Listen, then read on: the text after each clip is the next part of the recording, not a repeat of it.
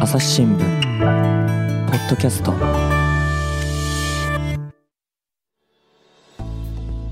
皆さんこんにちは。朝日新聞の水野あずさです。えー、今回はですね引き続き先日引退を発表した大相撲の白鵬について取り上げていきたいと思います、えー、前回のポッドキャストでは9月場所の翌日に引退報道が流れたあの白鵬の引退の経緯について振り返ってきたんですけれども、えー、今回はですね白鵬の打ち立ててきた記録大記録というのを振り返っていきたいと思います、えー、今回もですね、えー、相撲のポッドキャストでおなじみの竹園隆弘記者と鈴木健介記者にお越しいただいております。竹園さん鈴木さんよろしくお願いします。よろしくお願いします。よろしくお願いします。はい。えー、箱のようにですねこんなに大きなたくさんの記録を打ち立てる力士というのは今後現れないんじゃないかと個人的にも思っているんですけれどもあのー、初土俵を白鵬が踏んだのは2001年ということで20年前なんですけれども、まあ、当初はすごく体が小さくて、あのー、受け入れ先も見つからないぐらいだったというふうに聞くんですけど竹園さん、この入門当初っていうのはどうだったんでしょうか？本当にそうですね。そのまず角界に入ってくるときっていうのはやっぱりみんな当たり前なんだけどやっぱ体をまず見るんですね、はい、あの身長体重、うんうん、あと筋肉のつき方とか、えー、で、まあ、将来性があるかないかみたいな感じで見るんですけど、まあ、その時、えー、白鵬は同じモンゴルから来た仲間の中で、はい、えー、優先順位的に一番、えー、可能性が少ないっていうふうに思われたんですね。見た目が。なるほどなるほど。まあ本当当初は稽古より食べろと言われてたほどだったというふうに聞いたんですけれども、まあ、どんどん体が大きくなって稽古熱心であったことから、まあ、2004年の5月場所入門後3年後ですねの19歳の時に新入幕ということでこれはあの前回調べたらちょっと外国人力士としては史上1位の速さだったということなんですがここからめきめきと頭角を現していったんですか？そうですね。あのもともとやっぱり筋肉がすごく柔らかい筋肉なんですよね、うん、柔らかくて強い筋肉で、はい、えー、太ももの筋肉はやっぱり彼は一番すごいらしいんですよね。でやっぱり太ももの筋肉ってやっぱり体の中でもものすごく大きな筋肉で、はい、あの下半身の馬力を支える筋肉なんですけども、うんうん、そこの筋肉がものすごくただ単純に硬いと力が強くても柔らかさがないと怪我をしたりとか、あの一方方向の力にしか動けないんですけど、彼の場合そのや多分お父さんがもともとモンゴル相撲の横綱でやっぱりそういう意味ではその素晴らしいもともとの素質がもともとあったと思うんです、はい、であったんですがその柔らかい筋肉を持っていたと、うんうん、でそれを彼はあの下の頃からやっぱりその弱かった分、うんうん、あの初土俵後の翌場所の序の口の場所で負け越してしまい、はい、あの大相撲界の一番下の、うんうんうん、一番初心者の部類でも勝ち越せないっていうレベルの今の白鵬からじゃ想像がつかないですよね、はい。うん、力士だったんですけど、うん、やっぱりそれを克服するためにやっぱり基礎が大事だっていうことを本人はものすごく実感して、はい、しこすり足鉄砲っていう、まあ、当たり前の相撲の本当に基本って言われてることを、うん、本当の人の2倍3倍やったみたいなんですそうすることでやっぱり徐々に力をつけ始めた、はい、だから幕下まで優勝経験がないんですよね。であのスポーツ選手ってあの相撲だけじゃないんですけども、はい、全部の選手の中でタイプが2つあって、はい、練習したら練習しただけ結果が出るタイプと、うんうん、練習したらある程度まで行った時に初めて結果が出てくるタイプがあるんです。うんうんはい、で白鵬はその両方を兼ね備えていて、はい、徐々に結果を出しながら先の大きく要するに大横綱としてこういろんな優勝を重ねていくための先の分にも稽古ができていて、うん。うん、まあ相撲界で一番よく言うその3年先の稽古っていうんですけど3年先の稽古、はい、はい、目の前の一生よりも3年先にどういう結果が出るかってことを考えて稽古をしなさいと。あ明日勝つではなく、はい、3年後にどんな相撲を取っていたいかってことを考えるってことなんですね。そういうことが多分白鵬は当時、はい、入門した当時弱かった自分から強くなっていくためにそれを目指してコツコツと努力したことが徐々に徐々に花開き最後に大きくダッと開いてきたっていう形だと思います。そうなんですね。もう白鵬に関してはもうあの大横綱としてこう綱を張ってる時もこの四股とか本当に基本をずっと続けてたって聞きますもんね。はい、なるほど白鵬はこの2006年3月場所に大関に昇進して、まあ、新大関の場所で初優勝っていうことだったんですが3度目の綱取りで2007年5月場所であの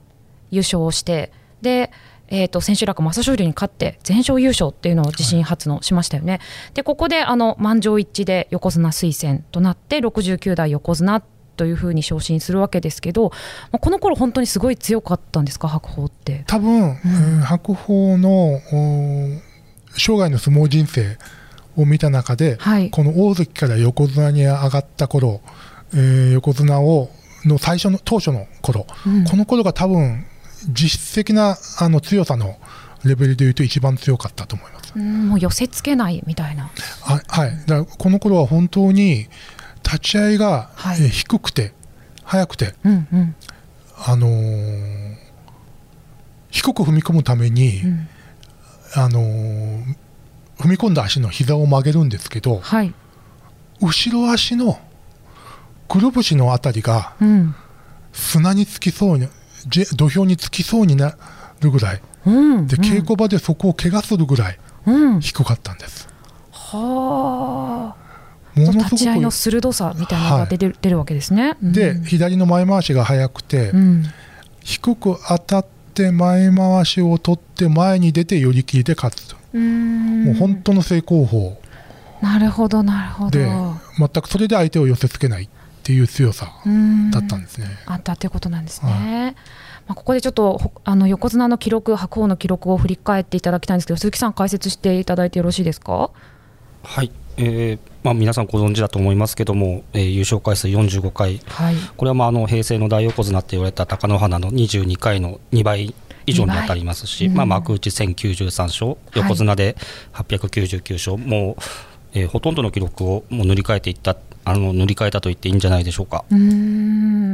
やっぱりこうやって自分で記録に照準を合わせて、まあ、そこを目標にして、まあ、塗り替えてきたんですけども、うん、まあ、最近でももう晩年あの力士人生の晩年ですね、そこでも、はい、まあ、あの海洋元大関の海洋さんに並びそうだったあの幕内連続在位数、はい、まあ、これもあの視野に入れていたと言いますし、本当にまあ最後までこう記録を目指してこう自分を奮い立たせてたっていう面もあるんじゃないのかなと思います。なるほど、なるほど、まあね、竹園さんの目標設定が上手って白鵬がおっしゃってましたけど、はい、やっぱりこういう記録も目標の一つでやっていたんでしょうか？そうですね、うん、そのやっぱりなんていうんですかその特に晩年になってくるとあの最初の頃は多分そんなに記録とか、はい、横綱に上がってすぐからしばらくの時期はあのー、そういう記録を意識してっていうことはあんまりなかったと思うんです、うんうん、ただ晩年になってくるとやっぱりそのモチベーションを上げていかないと、うん、やっぱり心技体の芯がしっかりしてないと、はい、もう体もついてこなくなってしまうのでだんだん。当たり前ですけど、あのー、ベテランになっていけばいくほど、うん、あの気持ちの充実がないとなるほど。体がついてこなくなるのでどうしてもね体は衰えていってしまいますもんね、はい、そういう意味で自分のモチベーションを上げるための要因として、うん、一つ一つ目の前の目標をまずクリアすると。要するに、あんまりやっぱり目標設定が今度大きすぎると、はい、遠すぎて、頑張れなくなってしまうもんです10年後に横綱とか決めても、ちょっと遠すぎますもんね、はい、あの優勝50回とかって決めちゃうと、そうですね、もう頑張れなくなってしまうので、うんうん、とりあえず目の前にまず小さい目標を達成すると。うん、あの千代の相撲でいうと千代の富士さんもそれをよく言ってましたね。そうなんですね、はい、なるほど。そのじゃあ細かい目の前の目標小さい目標をどんどん積み重ねていくと、はい、今回の白鵬みたいに大記録がたくさん残る、ね、ということなんですね。あの前人未到のの双葉山の69連勝に次ぐ63連勝っていうのも果たしてますよね。そうですね、はい、あの2010年の11月場所九州場所の2日目に止まったんですけども、はい、まあ、この時、えー、負けた相手が稀勢の里でした、はい。えーまあ、引退会見で白鵬関が言っていたんですけどもやっぱりこの一番をと、まあ、あの最初で最後の金星になった朝青龍からの、まあ、金星と、まあ、この一番を、はい、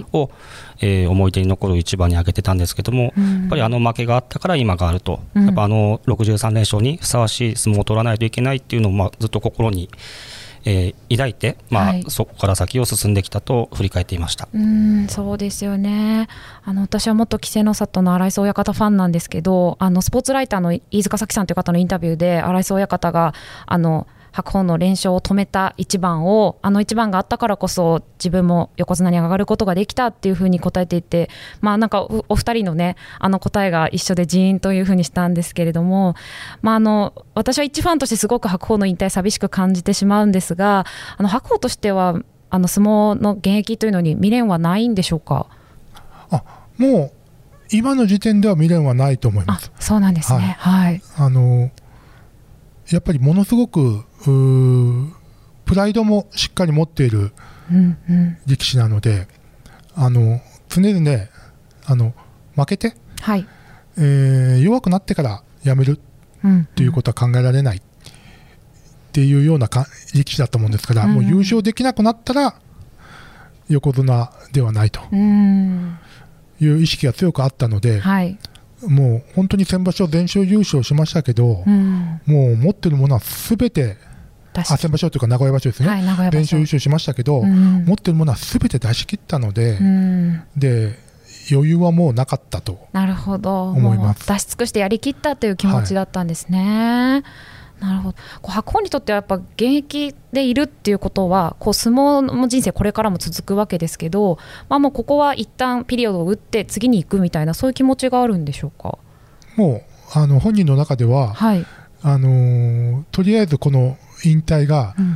相撲人生の第一章だと思います。第一章、はい、まずその現役人生という第一章が一旦ピリオドで終了した。はい、した。でこれから、えー、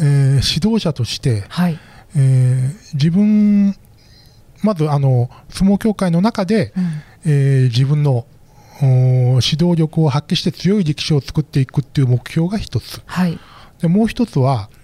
えー、白鵬杯に、まあ、象徴されてるんですけども、うんうん、その相撲の普及。でしかもそれを日本国内だけではなくて、はい、えー、世界各国に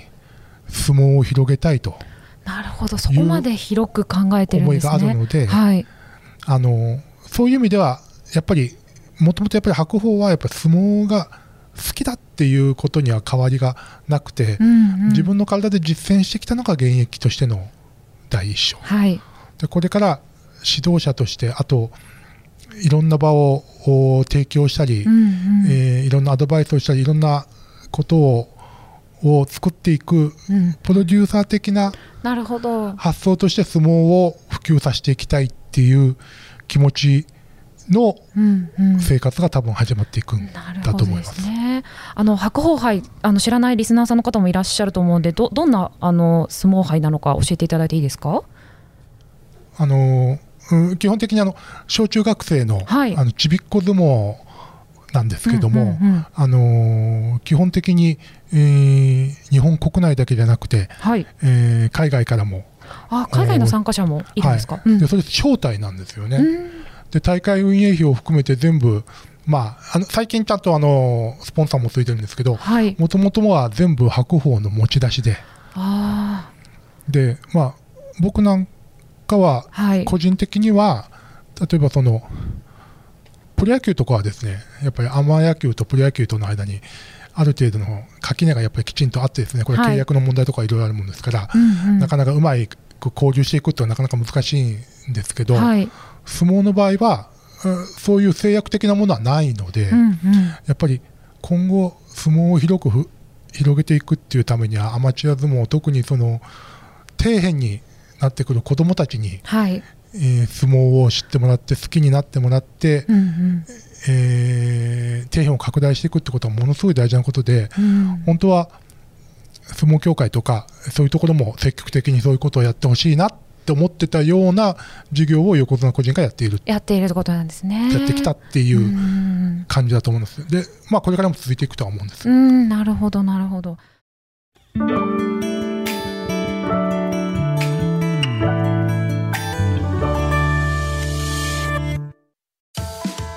朝日新聞歩ききは、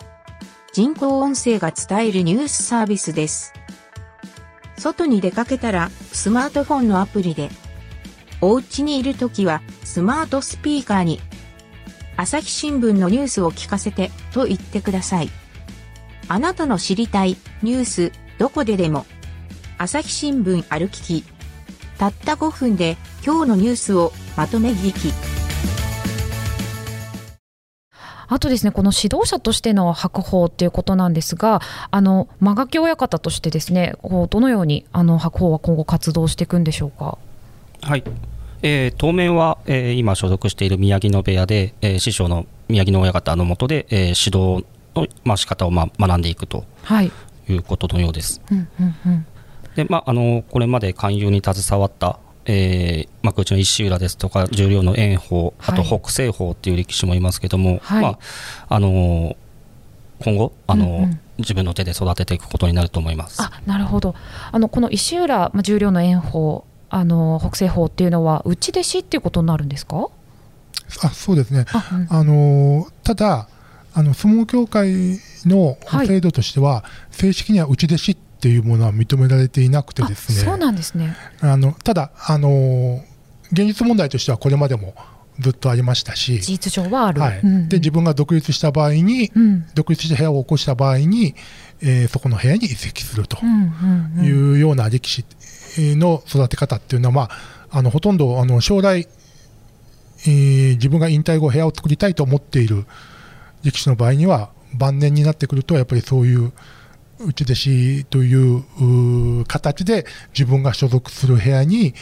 新人を勧誘するっていう活動を続けてるんですけど、はい、でもまあ表向きにはそれは認められているわけではなくて、うんうん、えー、例えば今の、えー、宮城野部屋のその3人も、はい、あの宮城野部屋に入門したわけで白鵬の内弟子として入ったっていうことが相撲協会にえ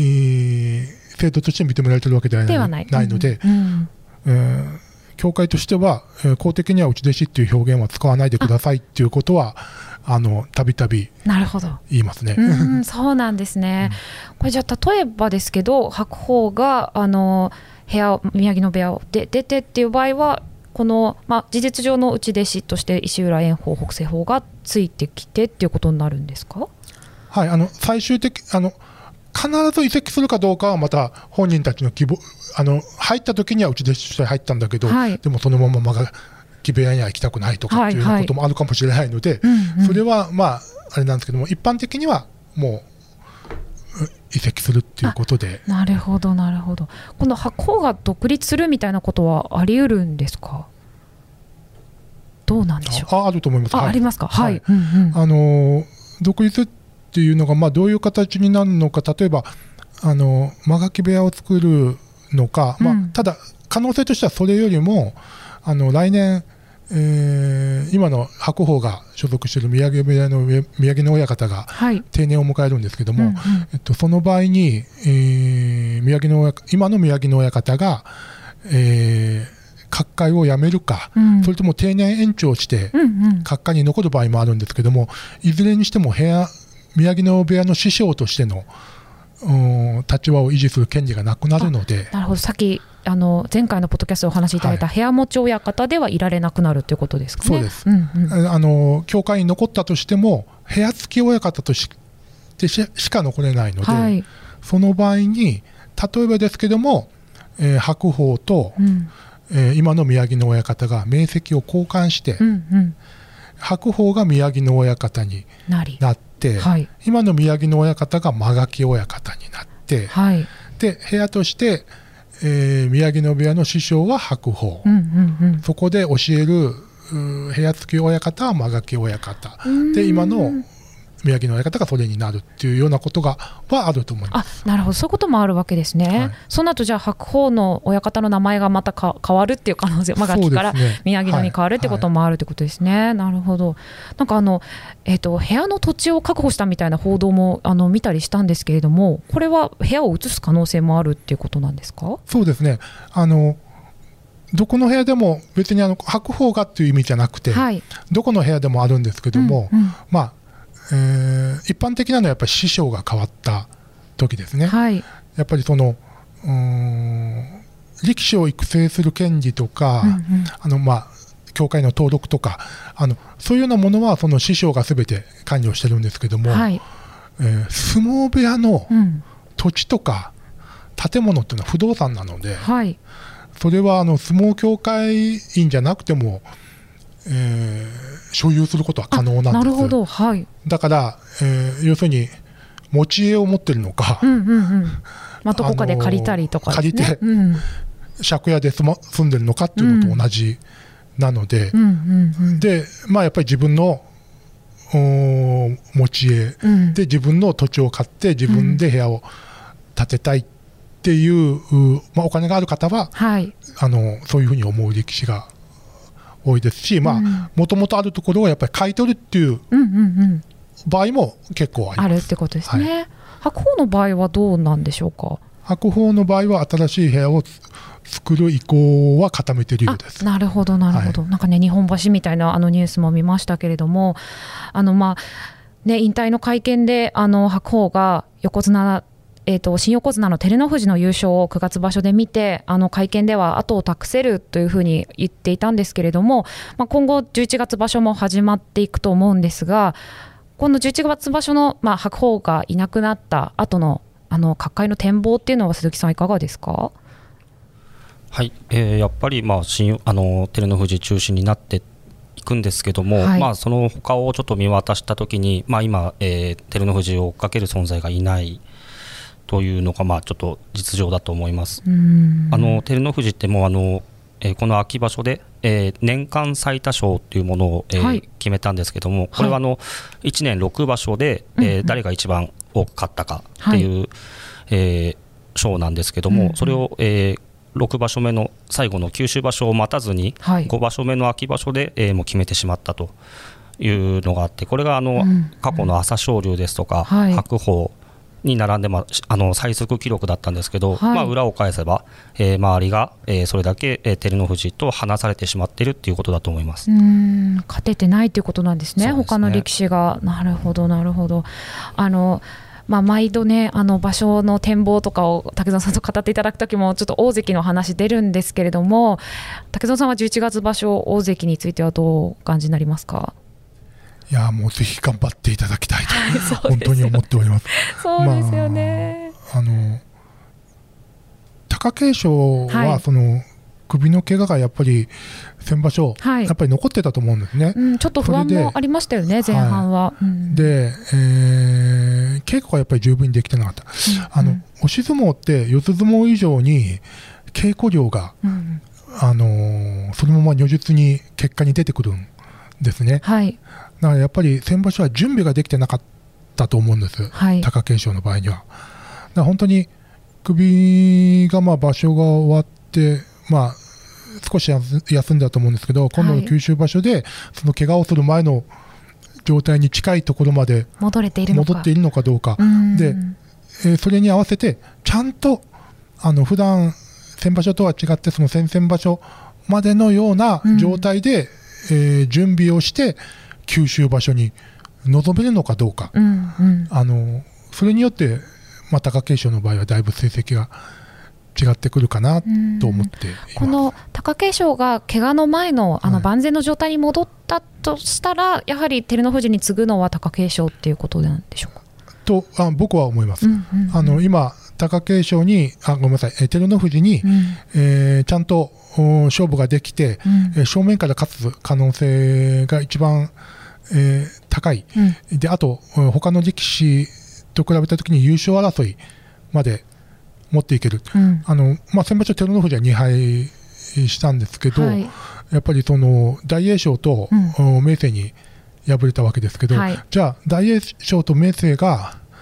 常に照ノ富士と優勝を争えるかっていうと、あのそこまではやっぱり、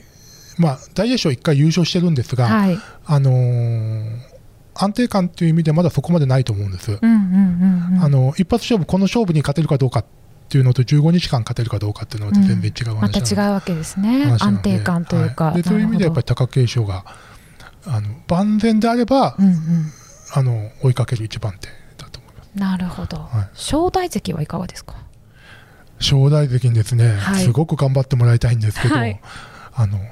素材的にはものすごくいいものを持っている大関だと思いますし、はい、あの出足からあの両出しになる相撲のうまさっていうのもやっぱり角界の中でもやっぱり有数のものを持ってると思うんです、うんうん、ただその立ち合いがやっぱり悪いと、うん、流れが全体的に悪くなってしまうんですね、はい、あの四つ相撲で例えば右とか左とかを指して、上手を取って止まって相撲を取る力士じゃないので、動いて物差しになって両立ちになって、うん、中に入ってその動きの中で勝っていく力士なんですよ、ね、はい、だからその動きのリズムが悪いと、うん、全てが狂ってしまう力士なので。白鵬もねその当たりとか動きについては警戒してたわけですもんね、はい。はい、なるほど。ちょっと11月場所ぜひ頑張ってほしいなと思うんですが鈴木さんはあの期待する力士いらっしゃいますか？期待する力士ですか？はい。11月場所。まああの幕内の上位に踏みとどまるであろう、えー、豊昇龍ですとか、はい、あと、まあ、三役が、えー、見えている、うん、えー、霧馬山、まあ、霧馬山関、すごくあの9月場所活躍しましたよね。そうですね。とにかく本当、長い相撲に持ち込んで、まああのまあ、モンゴルの遊牧民のあの出身ですけども、はい、やっぱり下半身がすごい強くて、でえー、部屋に来あの来たあの閣僚親方からあのしっかり指導を受けてますし、まあ、本当とにかく見ていっても稽古熱心ですし、あの本当に期待しています、はい、なんかこう9月場所でめきめきと力をつけたなという気持ちになりましたね。なるほどなるほど。あとあの北西方にもあの鈴木さん期待しているということだったんですけど北西方っていうのは先ほどあの紹介があった白鵬のあの事実上の内弟子ということなんですが、ね。はい。あの今場所新十両だあのごめんなさい秋場所か、はい、秋場所で新十両だったんですけどもあの部屋で部屋でというか彼がまあ新型コロナウイルスに、ね。えー、感染してしまってまあ出場ができなかったんですけども、うんうん、まあ彼はあの今19歳でモンゴルで生まれて北海道で育った、はい。えー、身長が2メートルある、えー、大柄ですね。素材なんですけども、うんうん、まあ、序の口序二段3段目幕下と、えー、ここまですべて優勝してきていてなるほど、まああのまあ、この力士を、まあ、今後、白鵬がどう育てるのかっていうのは、すごい楽しみにしています、うんうん、そうですよね。あのどちらかというとこう石浦関とか炎鵬関は小柄な方だったんですけれども、あ北青鵬はあの白鵬と同じぐらいの身長ってことですもんね。そうですね白鵬関より大きくて、まあ、とにかく上手取って、うんうんうん、まあ、そこからっていう体格を生かした相撲ですね。なるほど。じゃあ、この北青鵬の活躍もちょっと11月場所は楽しみにしたいと思います。えー、今回ですね、ちょっと白鵬の引退の経緯ですとか、の大記録を振り返ってきたんですけれども、もう一ファンとしては、ちょっと白鵬と照ノ富士の再戦が見たかったなという感じなんですが、あのー、こうね、個人的にはこう日本国籍を取ってすごく日本文化を深く白鵬は知ろうとしていたんじゃないかなと思うんですけれども武藤さんこの辺りいかがですか？あもうその通りだと思います。で一時やっぱりその白鵬がその双葉山にものすごくあの気持ちがいってた時期があって、はい、えー、双葉山が目指していたその目指していたというか実践した五の線っていう立ち合いがあるんですけども、はい、に受け受けて立つと相手がどんな立ち合いをしてきても受け止めて勝つ。という、う姿勢を目指した時期があったんですけど、はい、やっぱり双葉山がものすごく強かったことも当然あるんですけどやっぱり時代の違いで、うん、やっぱり力士の大きさが違い、はい、あと立ち合いの当たる圧力がやっぱり違うんですね、うん、なんか手のつき方とかもどんどん厳しくなってますよね、はい。はい、で重心が低くなっているので、うんうん、低い下からこう当たってくるのを胸を出して受けているだけではなかなか勝てなくて、はい、それでやっぱり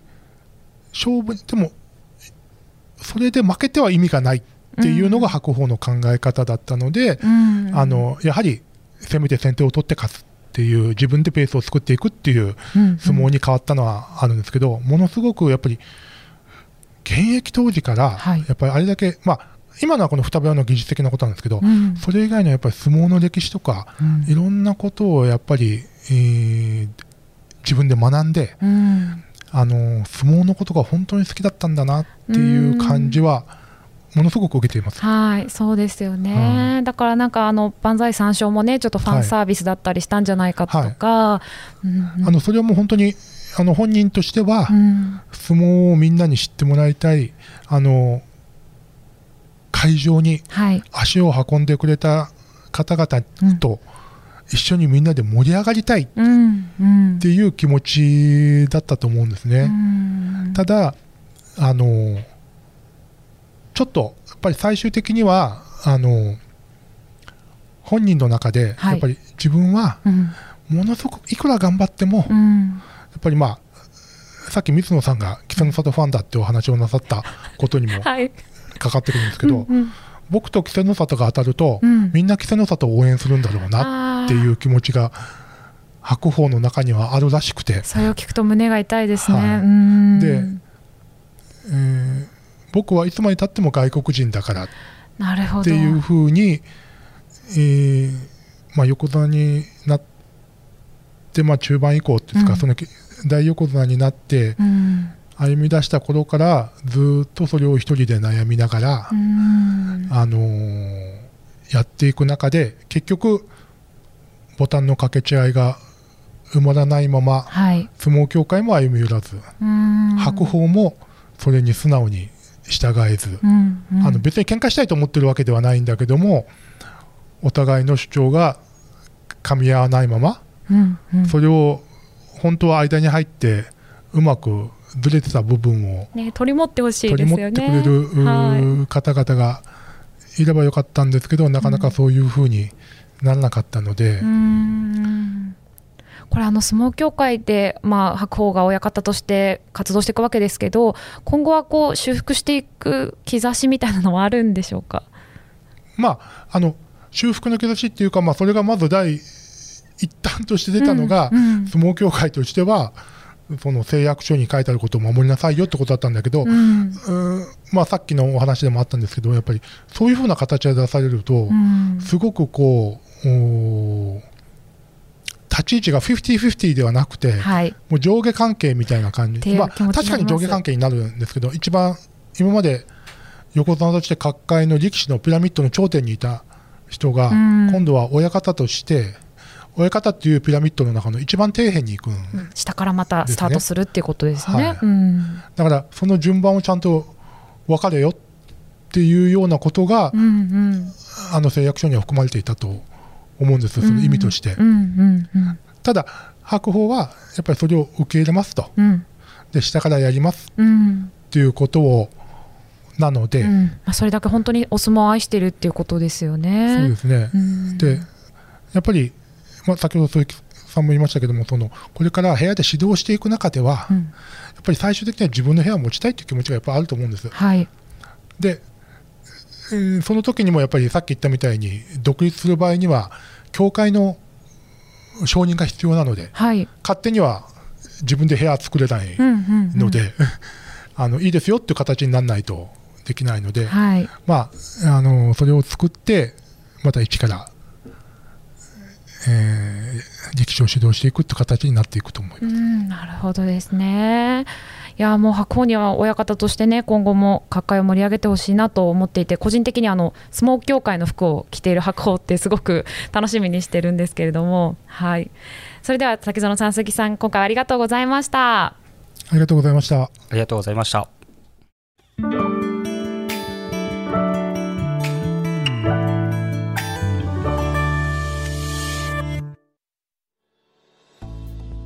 はい。ここまで大相撲あの白鵬の引退の経緯ですとかあの記録を振り返ってまいりました、えー、ここでですね朝日新聞大相撲担当のツイッターを紹介させてください、えー、こちらはですね取り組み後の力士の一言ですとか翌日の取り組み表3章ですかね。そういった情報がいち早く更新されます。あの朝日新聞の大相撲担当の皆さんが書いた記事も紹介してツイートしますのでぜひこちらフォローしていただければと思います。アットマーク朝日アンダーバー相撲 SUMO ですね。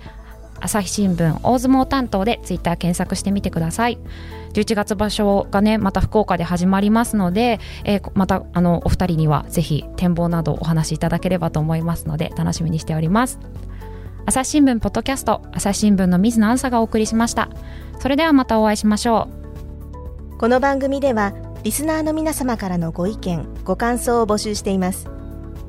概要欄の投稿フォームからぜひお寄せください。ツイッターやメールでも受け付けています。ツイッターでは番組情報を随時紹介しています。アットマーク、朝日ポッドキャスト。朝日新聞、ポッドキャストで検索してみてください。